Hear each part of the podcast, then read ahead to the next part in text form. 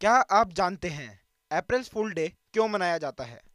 या फिर कब किया गया था आरबीआई को स्टैब्लिश? जानते हैं आज का इतिहास, आज क्या हुआ था खास?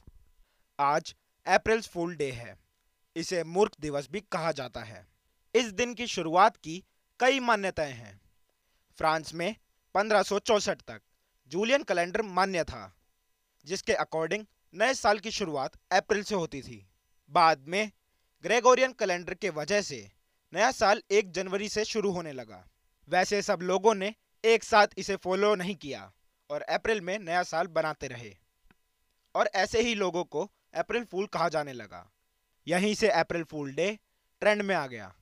आज रिज़र्व बैंक ऑफ़ इंडिया का छियासीवा जन्मदिन है। 1935 में आज ही के दिन आरबीआई को स्टैब्लिश किया गया था। शुरुआत में इसका हेडक्वार्टर कोलकाता में था। जिसे उन्नीस सौ सैंतीस में मुंबई में शिफ्ट कर दिया गया। पहले ये निजी बैंक था, लेकिन उन्नीस सौ उनचास में बैंक को नेशनलाइज कर दिया गया। आज ही के दिन 1936 में इंडियन स्टेट ओडिशा की स्थापना हुई थी। ओडिशा को पहले कलिंगा या उत्कल भी कहा जाता था। आज ओडिशा की टोटल पॉपुलेशन चार दशमलव तीन सात करोड़ है।